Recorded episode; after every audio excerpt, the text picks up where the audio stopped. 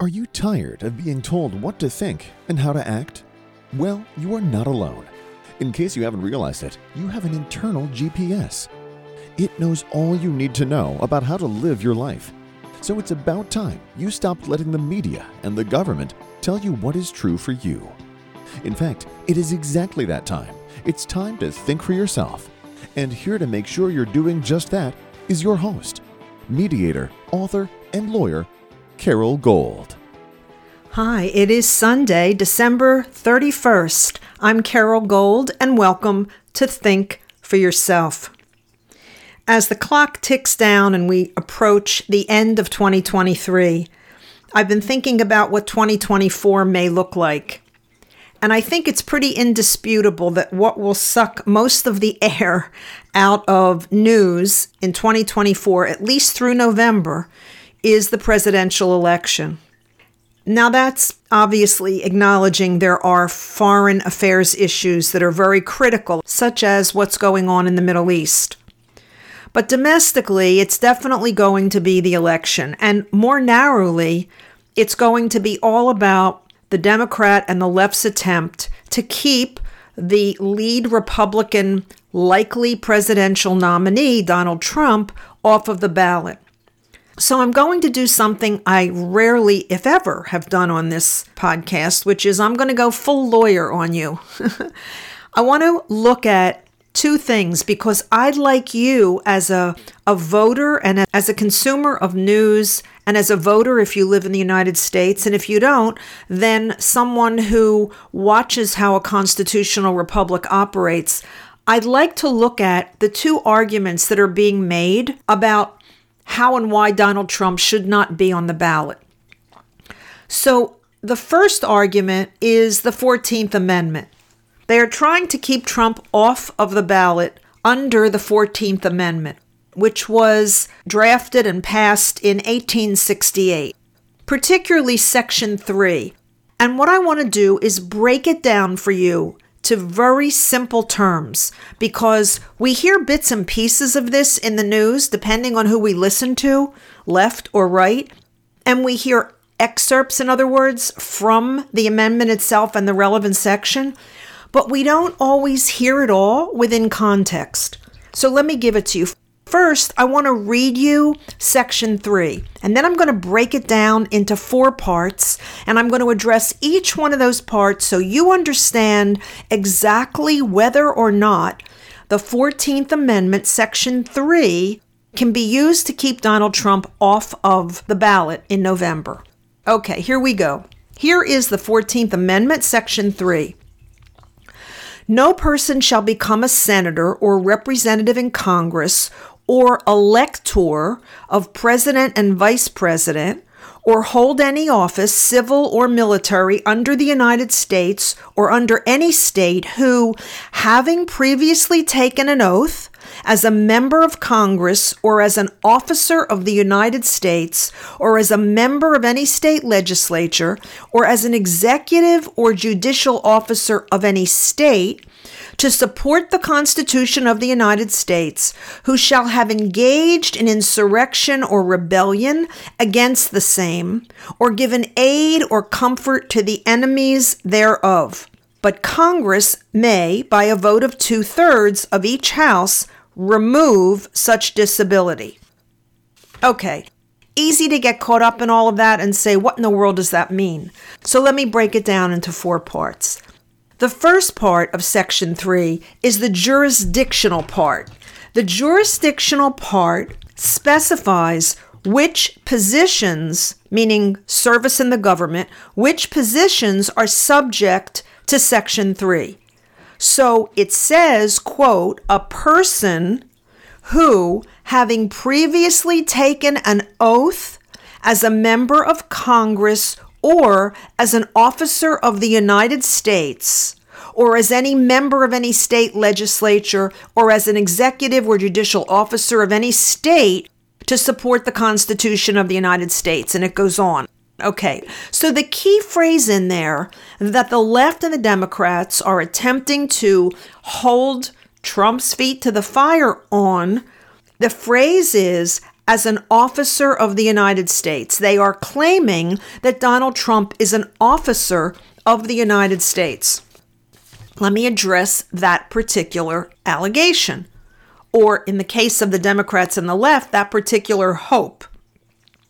Because if he's an officer of the court, then he satisfies the jurisdictional portion of Section 3. Well, to know if he's an officer of the court, I'm going to go back to the original articles of the Constitution. There were seven of them. It was written and passed in 1778. Article 2, Section 2 of the Constitution is called the Appointments Clause. And the Appointments Clause spells out with clarity that the President can nominate, quote, ambassadors, other public ministers and consuls, judges of the Supreme Court, and all other officers of the United States. There it is officers of the United States. So when the founders and the drafters wrote the original seven articles, they said that the president could appoint all other officers of the United States that weren't named in that section 2 of Article 2. Well, guess what? In 2010, the current Chief Justice of the Supreme Court, Chief Justice Roberts, wrote in the decision called Free Enterprise Fund versus Public Company Accounting Oversight Board. He wrote the following in a discussion on the scope of the Constitution's quote, officers of the United States language. And here's what Roberts said in 2010 The people do not vote for the officers of the United States.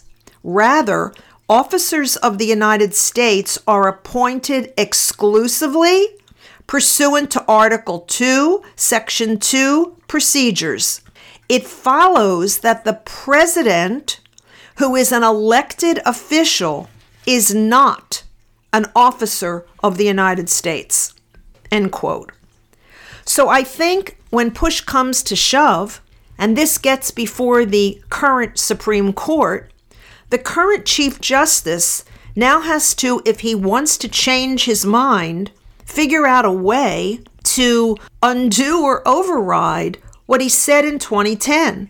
Because he himself said that the president who is elected is not an officer of the United States because an officer of the United States is appointed by the president. So the president is not an officer, he's elected, he's not appointed those people who are advocating for Section 3 of the 14th Amendment, they need to find some authority for claiming that Trump is an officer or the office of the president is an officer of the United States. That is how I explain to you what an officer of the United States is as it is mentioned in Section 3 of the 14th Amendment. Remember, this is what they're using to try to keep Trump off the ballot. They've tried in Colorado and they've tried in Maine. The second part of Section 3, because remember, I said I'd break it down into four parts. The first part is the jurisdictional element, and that is you have to be an officer of the court, an officer of the United States, rather. The second portion of that paragraph that I read at the opening of the podcast the second section of, or subsection, I guess I would call it, of section three is the offense element. The offense element defines the conduct that section three prohibits. It regulates the conduct of a person who satisfies the first section, the jurisdictional section, okay? And what it says in section or in, in subsection 2 is, as I'm breaking it down, it's a person who shall have engaged in insurrection or rebellion against the same, meaning against the government, or given aid or comfort to the enemies thereof. End quote.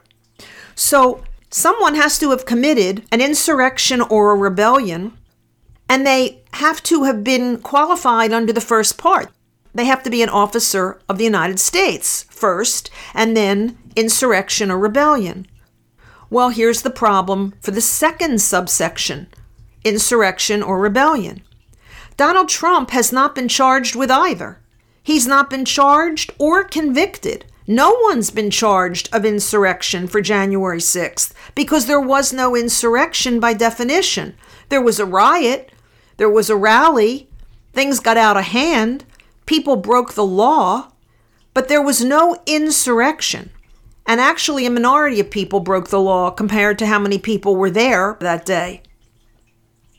So now we have the president who is not an officer of the United States, and we have someone who has not committed an insurrection or a rebellion. Now we get to the third subsection of Section 3 of the 14th Amendment.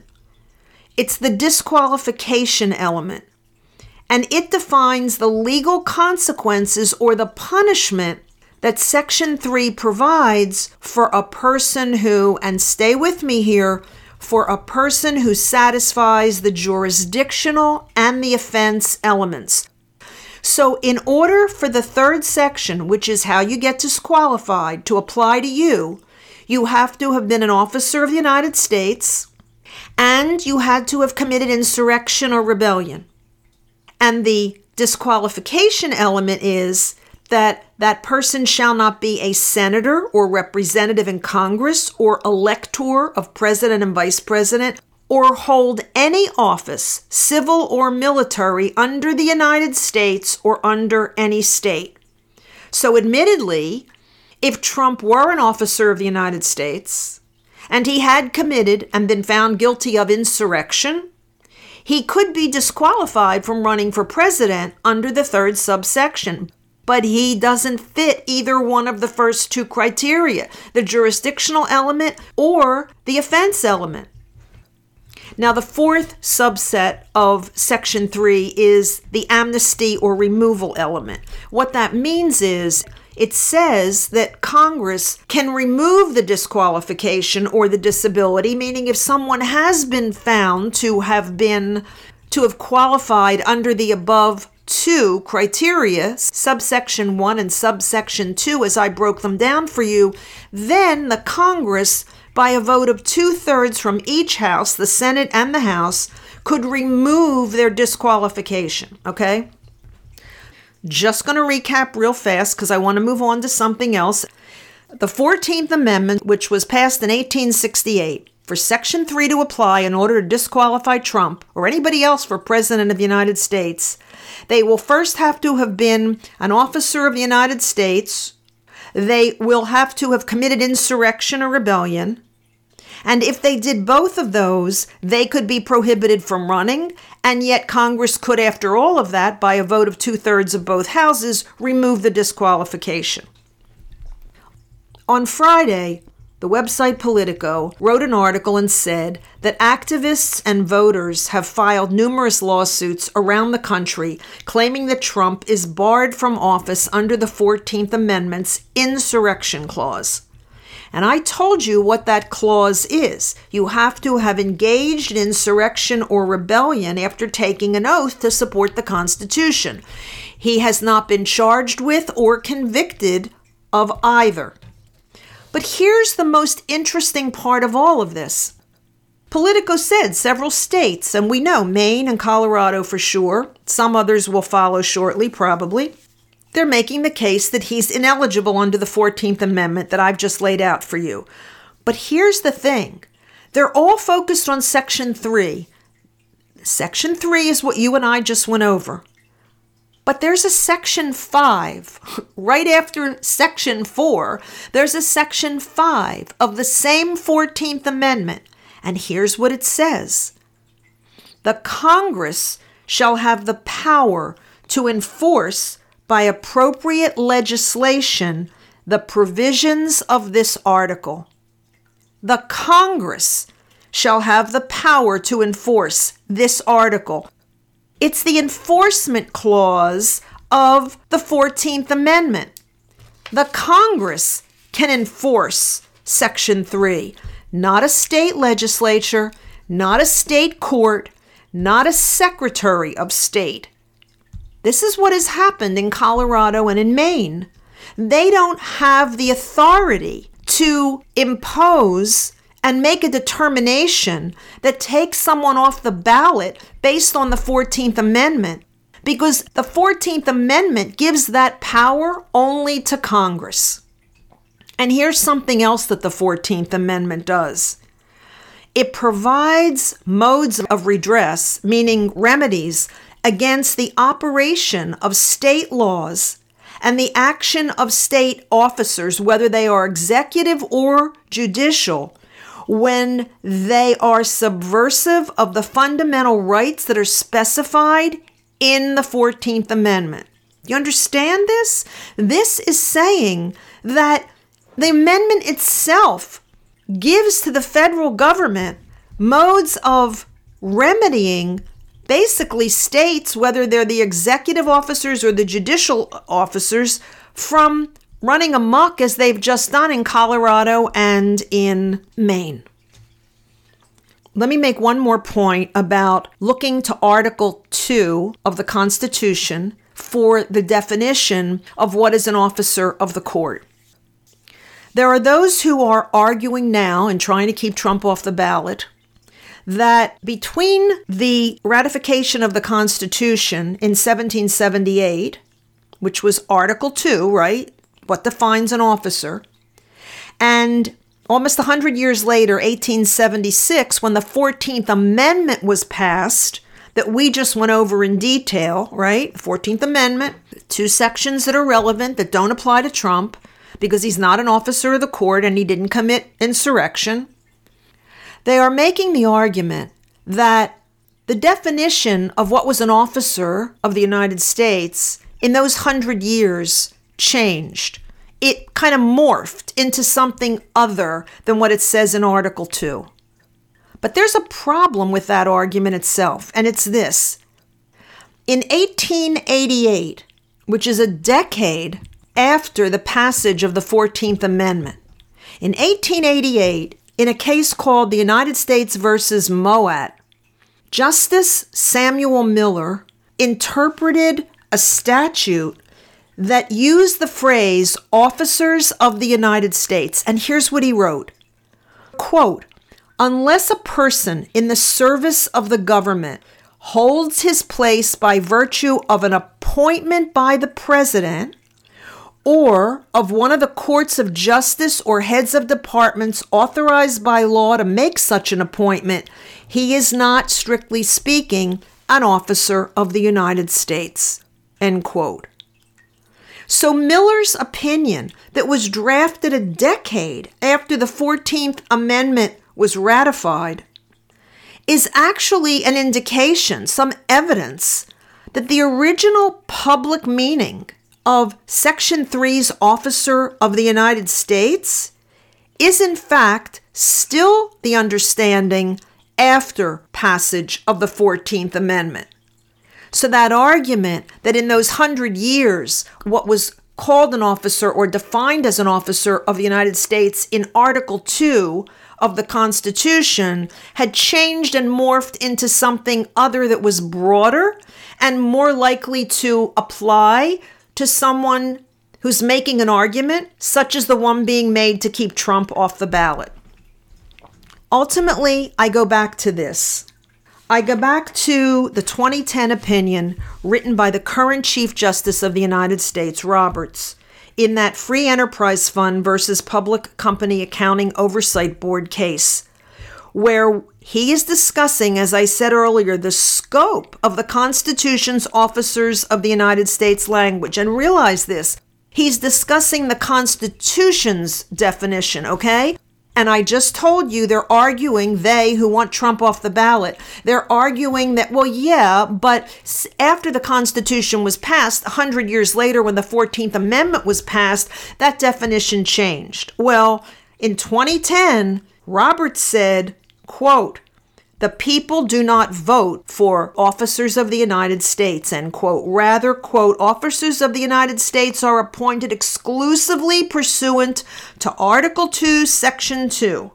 And those procedures are that the president, who is an elected official, is not an officer of the United States I think it's going to be a very interesting year. As a lawyer, of course, I'm fascinated by all of this. But as a citizen, and the reason I went through all of this with you, and thank you for hanging in, because I realize it's taxing on the brain to look at with a microscope this language. But as a citizen, myself and you, or as simply a citizen of the world and a follower of how a constitutional republic operates, it is critical that we get this right. Because you can't just throw out what you don't like because it's inconvenient. That's not how a constitutional republic works. It's not how a country that exists by nature of fundamental laws that govern everyone's behavior and are founded in its founding documents and the documents that have flowed from it and the legal precedent that has flowed from it. That's not how it operates. It's very important that we get this right because it's not just about Donald Trump, although it is for those trying to remove him. It is just about Donald Trump for them. For the rest of us, it's about integrity, truth, law abiding findings, and the behavior that flows from them.